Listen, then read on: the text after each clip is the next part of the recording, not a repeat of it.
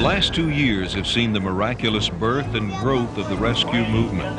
By the middle of 1990, there have been over 40,000 arrests as people have sought to save children from being killed by abortion and their mothers from being exploited. Hundreds of babies have been saved from death as a result of this courageous stand. Among those arrested, often leading the way, have been hundreds of clergy. This explosion of Christian activism is unprecedented in American history. But this wave of activism has come with a cost. Besides being arrested and often jailed in one city after another, nonviolent, peaceful praying rescuers are being met with police brutality. Brutality on a scale that has not been seen in the United States for over 20 years. Injuries have ranged from having mace sprayed in the face of rescuers, including a two-year-old baby, broken bones, the near death of at least three grown men, and pregnant women losing their babies in miscarriage. However, this brutality has been all but ignored by the national media. That in itself is a disgrace and an outrage. The brutality you are about to see is fortunately not in every city. Much of the footage you will see was shot by pro-lifers on the scene with home video cameras. The brutality began in Atlanta, Georgia in October of 1988, and these tactics were soon exported to other cities such as Los Angeles. 800 praying pro-lifers were descended on by nearly 500 police, many on horses and many wearing riot gear.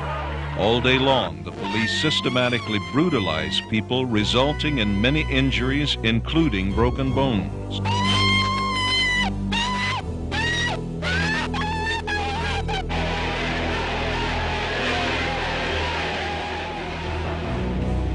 The police were astounded at how much pain the rescuers were able to endure. In a sworn statement, Captain Patrick E. McKinley wrote, Pain for many of the demonstrators is a catharsis for past failure to take action against abortion. Therefore, the demonstrators have an unusual capacity to withstand pain. With this unique ability to withstand pain comes the possibility of injury, since a greater degree of pain is required to induce compliance by the arrestee. Frustrated with the courage and stamina of the rescuers, the LAPD decided to increase the pain. On June 10, 1989, they used nunchucks on the rescuers. This is an illegal martial arts weapon, and merely possessing one in California is a felony. To be attacked with one is assault with a deadly weapon.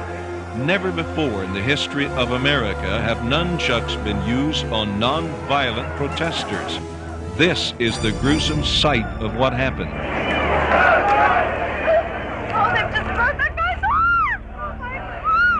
The police, in unprovoked cruelty, wrapped the nunchucks around Michael Hausman's arm and broke it. When lawyers went to federal judge Tashima to request he order the police to cease using them, he denied the request, saying in so many words that pro-lifers could not prove they were in any danger. I can't tell you what it's like to be lying on the ground with police officers on, on, on a top of you using all sorts of torture holes to make you walk. You can't walk even if you, were, you wanted to walk. And, and their sole intent is to torture you. Uh, and, and then listening to the screams of the people and somebody gets a bloody nose. And, and as I would look up, there are these two deep rows of police officers. Beyond them, standing on cars and on a wall, were just throngs of, of, of uh, pro-death people screaming for our blood. And if somebody got a bloody nose, they'd scream even louder and chanting blasphemous chants. I offered no resistance whatsoever. And uh, they brought me to the middle of the street and uh, threw me down into the asphalt. I had one officer on each hand. I had an officer holding a foot and twisting my ankle. I had another officer standing on my back and uh, doing knee drops into my back. I mean, they could pick you up by all four limbs and walk you away, or they could just simply drag you by two arms or two legs, or they could carry you away on stretchers, or, you know, any number of things. But it just seems very excessive, and it seems like they're, you know, determined to do that because they don't want us in their town. But, you know, we can't let that stop us. A few weeks after the, this treatment I received at the hands of the LAPD, um, I miscarried uh, my ninth child. And I have no history of miscarriage, and the medical opinion I have is that the probable cause was the excessive and violent use of nunchucks and uh, the plastic straps for an excessively long time. That those things uh, are the probable cause of a miscarriage for my child. And the Fourth Amendment says that no citizen of the United States shall be subject to unreasonable search or seizure. It has been a right that has protected us. This right is being watered down at this time to the point of uselessness to peaceful, nonviolent demonstrators who happen to bring their social reform to the city of Los Angeles. On June 17, 1989, rescuers arrived at the Summit Women's Center in West Hartford, Connecticut at about 8 o'clock in the morning and began entering the abortuary to prevent children from being killed. The police arrived, removed their name tags, badges, and began their cruelty. They quickly arrested four members of the media, seizing and destroying notes, video film, and camera film. They wanted no evidence of their brutality. When the police arrived and they began to make preparations to make arrests, they brought in city buses and they brought them up to the doors and they brought a patrol car in, and all the policemen went to the back of the patrol car, and they all threw their identifications and their badges into the trunk and took out riot sticks, which was totally unprofessional behavior. When you bring out riot sticks, it's usually because you expect to see some serious opposition, so you put on helmets and you put on face masks and you carry shields. These policemen were bareheaded because they knew they weren't going to get any resistance from the other side. Uh, with excruciating pain, I think I have to tell you that. It was uh, uh, we've been in Atlanta and others, and uh, you know, they got rough, but we expected that because that's all. That's a consequence of what we do, you know. But here it was calculated torture, and, and the policemen were enjoying the pain. They laughed at the people screaming, and all of us screaming, all grown men, men, mature men. You couldn't help but scream. Uh, what happened was when the when the two nightsticks squeezed on the wrists. They cut off the nerve ends and uh, the flow of blood, and your hand swelled up to almost twice the size, and they turned black. So, uh, and the, the, constant movement of that, uh, those uh, scissor, the scissor affects the two vices on your wrist was just excruciating. They immediately started to hyperflex my hands so far that my hands touched my wrists, and they carried me like that, and I heard everything crack and everything go. And I knew at that point that something had been broken. It didn't matter whether you were a woman, a man, an old person. It didn't matter what your age, sex, or anything, that they were just there. They were going to brutalize everybody. And I think probably to the women more particularly, that they were very angry that they couldn't get a young woman like myself to walk. And I could tell that it was a pride issue. They tell me I stopped breathing for in excess of two minutes, and Father Westland couldn't find a pulse for in excess of one minute. Um, I believe there were some 18 rescuers, all male, up in the cell, and I cell area up there. It's in a semicircle. It's monitored by one-way video cameras and two-way audio, and they all called for, for doctors. I am also led to believe that there are two EMTs on call at the police station at all times. When I say on call, I mean downstairs on the first floor. No one responded. Not by coming, not by speaking. No one responded at all. Father Westland administered CPR, and by the grace of God, my heart started beating again.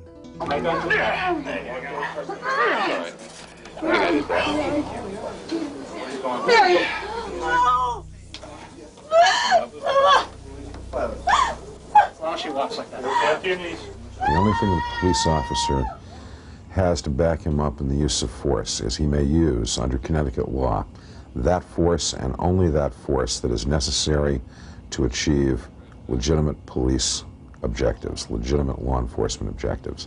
When he crosses over the line to use illegitimate force, then he himself becomes a criminal. The most outrageous abuse to date has come from Pittsburgh, Pennsylvania.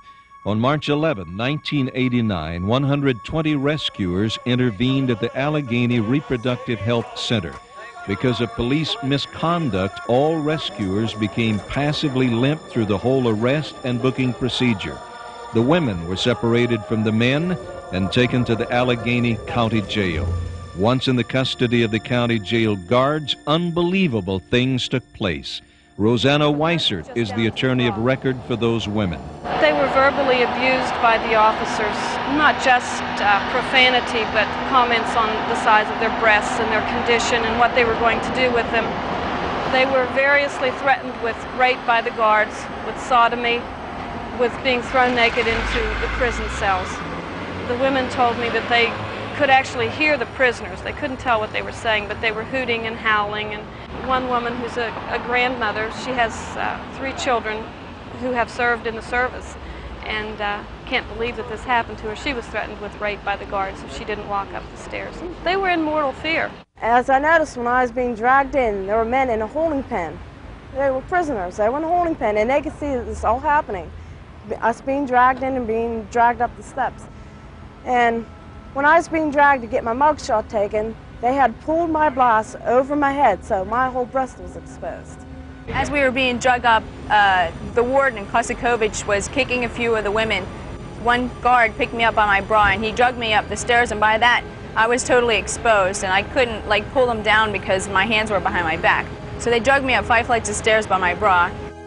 There was one girl that was a couple beds over, and she was unconscious. She came up before me, so I didn't know what happened to her. But she was passed out, and we kept going over trying to bring her to. We thought if she'd hear a familiar voice or something. And they wouldn't let us comfort her, they wouldn't let us go near her. They kept telling us, get back on your beds, and it was, it was just like a nightmare. The atrocities in Pittsburgh, Los Angeles, West Hartford, and other cities have prompted the U.S. Commission on Civil Rights ask the FBI and the Justice Department to begin an investigation into various law enforcement agencies. William Allen is the guiding force behind these actions. We have not to this point seen uh, very much in the way of remorse from municipal officials about the treatment rescuers have received. When they have spoken at all, they have seemed rather to condemn the rescuers and to excuse the policemen than to speak regretfully about some of the violent incidents that we have witnessed. One of the gifts to America from the civil rights movement, from the trials, the struggles, and the sufferings of black people has been the consensus that nonviolent social protest is acceptable. Uh, that was not established until the civil rights movement. Selma, Alabama is a high point in that struggle, and people paid dearly to win that price. And I can understand, I suppose, where those who went through the trials of the 1960s somehow would come to think that they were their own trials and perhaps maybe they are the only ones who should profit by it. But that's a mistake. It's a great mistake. But what was won in the struggle for black rights was a gift to the United States, not a gift just to black people. And this consensus that protects nonviolent social protest must be respected today because we're going to need it again. It's not going to end here.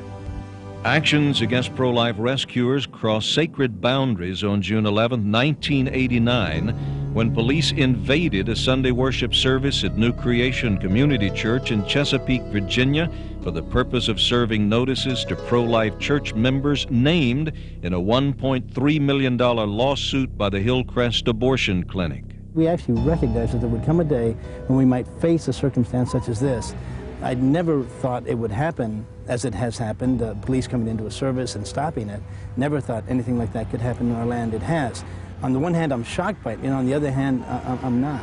According to the lawsuit filed by the church, armed police officers violated three constitutional amendments and six Virginia laws when they blocked the church driveway with police squad cars, detained and demanded identification from individuals outside the church building, recorded license plates of vehicles in the church parking lot to obtain the owners' names, detained an individual from entering a prayer room inside the church building, forced worshipers to file through a checkpoint as they left the church building, and used physical restraint and intimidation tactics to compel church members to identify themselves. I feel that we as a church have the responsibility to hold our city officials, to hold our government officials accountable. On the one hand, I certainly want to minister in the kindness of Christ. Yet on the other hand, there's such a responsibility for us to be like Christ, even in, in holding people accountable. uh, justice is, is necessary. God is merciful, but yet he's just. As the scripture says, well, I believe God's looking for the church today uh, to, to seek justice, to uphold justice. And I feel a responsibility now as a result of what occurred Sunday to, to ensure that justice uh, uh, is realized in this matter, justice for the church. Injustice has been found not only in the streets with police or with prison guards, but also in courts with judges and prosecutors. Sentences and rulings have been handed down that are truly tyrannical. Judges have imposed huge fines or harsh jail sentences to good, decent citizens whose only crime was that they were trying to stop murder. Huge lawsuits have been filed to harass and intimidate rescuers. Abortuaries and city governments have used RICO statutes, which were designed for racketeers and mobsters against pro lifers. It's obscene, uh, many of the sentences that they give us. In Atlanta, talking about $2,000 fines and two years in jail for a misdemeanor for sitting out in front of a door. Where else would you see somebody else sitting in front of a door and getting two years in jail to block a door? It's obscene. One of the frequent recipients of courtroom injustice is Randall Terry, the founder of Operation Rescue. On October 5, 1989, he was sentenced to a $1,000 fine and two years banishment from Atlanta for his part in the rescue mission on July 19, 1988, during the Democratic National Convention.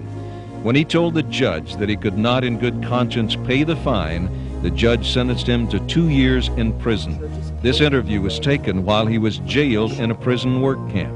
These judges that are doing this to pro-lifers and that are suing us and, and just they're being tyrants, they are criminals. They are criminals. We have to remember that judges in Germany were tried as criminals after the Holocaust for their part in the Holocaust. And these judges are, are bringing criminal acts against people. Well, it's part of a pattern of local jurisdictions throwing the books at rescuers in addition to the RICO prosecutions, there are those jurisdictions that have attempted to hold the rescuers liable for the full cost of law enforcement associated with the rescue, something which has never before been contemplated. And it seems to me that all of these ventures are calculated to intimidate, just as the apparent violence would seem to have been calculated to intimidate. Judicial intimidation struck again on October the 4th, 1990, when the U.S. District Court in Washington, D.C.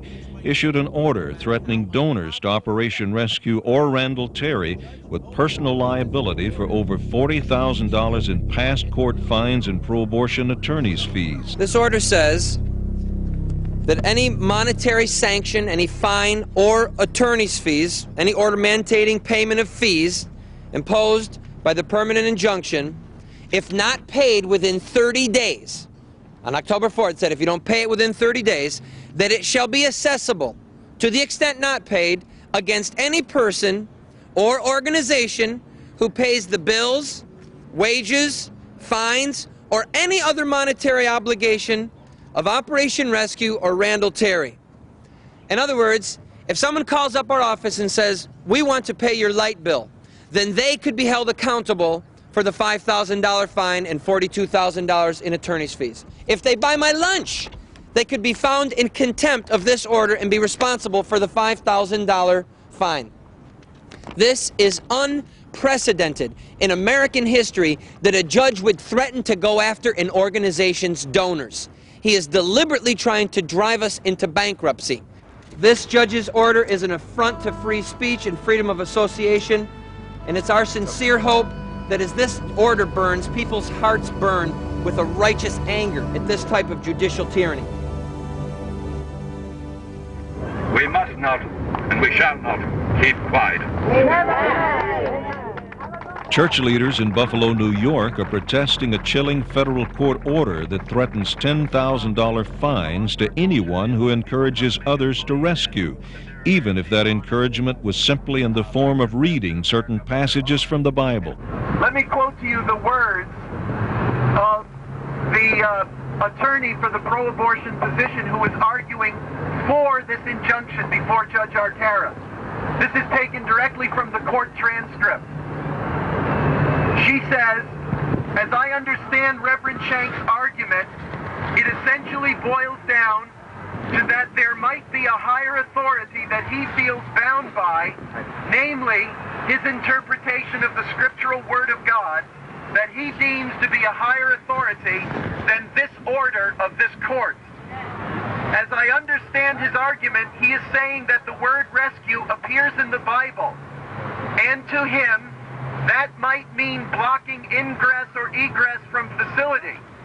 And I would submit that that is not what the word rescue in the Bible means. But that he is certainly free to preach from the pulpit about rescuing unborn children, but if they then do that, they are violating this order. In other words, the constitutional right to exercise religion does not include the right to counsel people to take action which is in direct violation of this federal court. This is a constraint on our conscience. Not only do they interpret the order to mean that we cannot advocate from Scripture, this, I should add, ensued after a discussion of the interpretation of Proverbs chapter 24 and verse 11, which commands us to rescue those who are being dragged away to their death.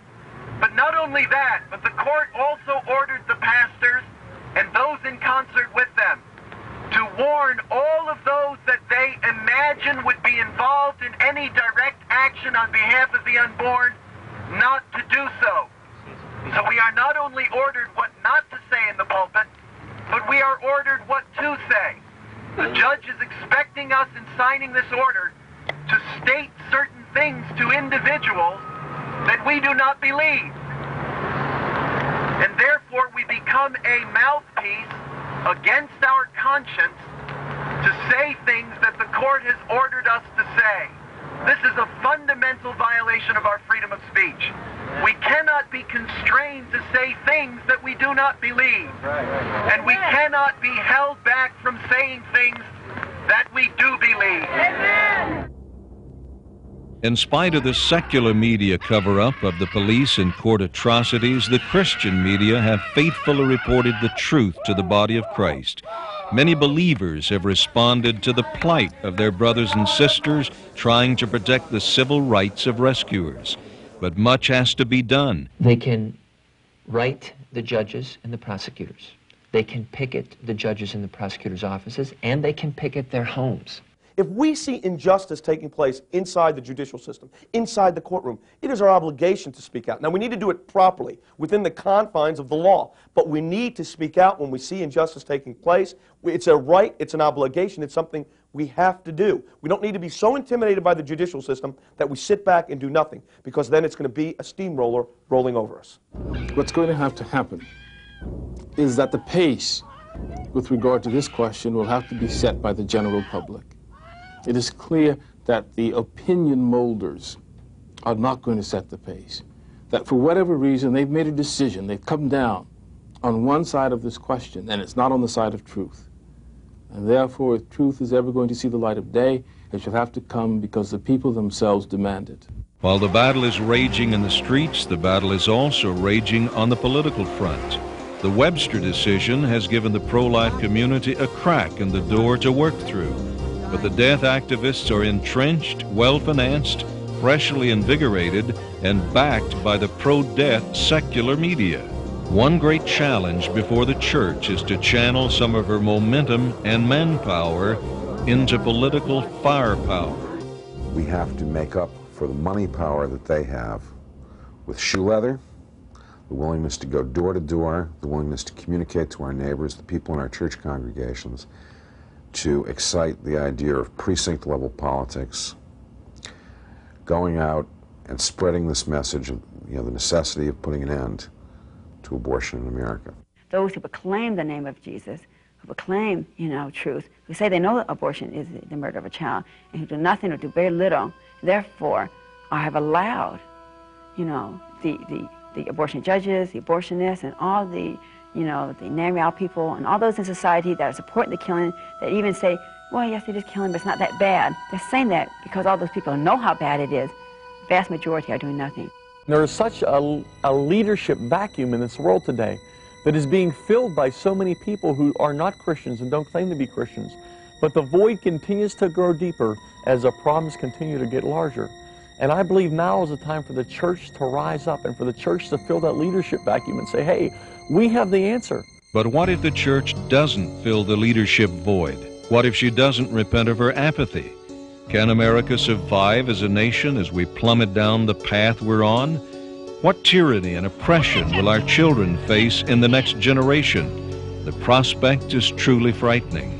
If someone had stood up in 1959 and said, in 30 years, we're going to have 25 million dead children, we're going to have homosexuals parading in the streets and making all kinds of vile things that they refer to as art, uh, we're going to have prayer and Bible kicked out of the school, we're going to have euthanasia and infanticide practiced, we're going to have school officials saying that we should teach our young kids about condoms and anal sex, even in the third grade. Uh, that we'd have a plague of AIDS, this cocaine crisis. I mean, if someone had stood up and said all these things were going to happen, they would have been marked as a lunatic. And if we have come this far in 30 years and we're continuing to plummet down this path of cruelty and moral anarchy, where are we going to be 10 or 20 or 30 years from now? We're only in the beginning stages of this battle. We're just in the very beginning stages. It breaks my heart because the enemy fires a couple of shots over the bow of the great ship of God, the church, to see us shrink back into our shell and fear and say we better not be involved anymore in this way because it might cost us something. Let me tell you something tonight. It will cost us something if we don't get involved. It's going to cost us more. I say, God, please, please turn this nation before it's too late so that when when my uh, little girl is 20 or 25 and she's married, that she won't look at me and say, Daddy, why didn't you stay when you had the choice? I don't want my daughter enduring forced abortion because of my cowardice now. So I'm just pleading with people to, to wake up for their own kids' sake, for their own kids' sake, while we still have an opportunity. Because otherwise, they're going to bear the brunt, and I believe that they, that future generations will curse us because when we could have stopped this bar barbarism and tyranny, that we chose instead our own comfort.